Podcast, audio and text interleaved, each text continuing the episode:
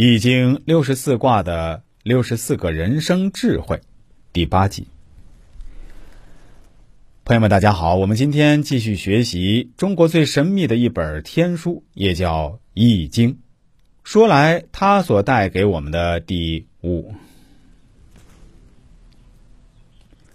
来说它所带给我们的第五十八个感悟，叫开怀豁达，齐心协力，共同进步。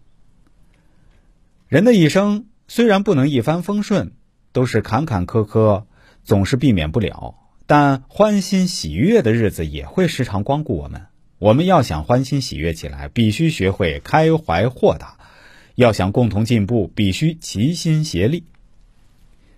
第五十九个感悟：凝聚人心，增强实力。一盘散沙是大害。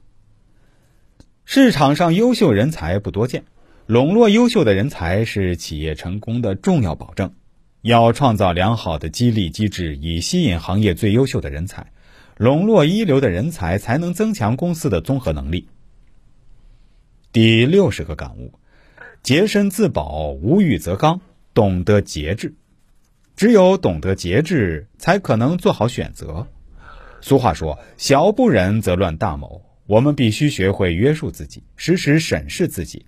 关键时刻要会洁身自好，要懂得无欲则刚的道理，千万不要让一些坏习惯影响了自己的人生。第六十一个感悟：诚实守信，专心致志，推动事业发展。人要专心，就能做成好多事儿。人的潜能是了不起的，只要专注于某一件事儿，那就一定会做出使自己感到吃惊的成绩来。第六十二个感悟。小过无错，大过难容。正确对待过失，人非圣贤，孰能无过？在我们工作生活中，过失是很难避免的事儿。关键是要学会正确对待过失，开动脑筋思考过失，从过失中得到启迪。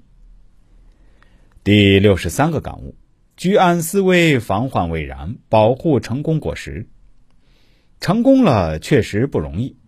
也许它蕴含了我们半生的心血。既然成功的果实来之不易，那让我们多一点儿居安思危的意识，提高警惕，防患于未然吧。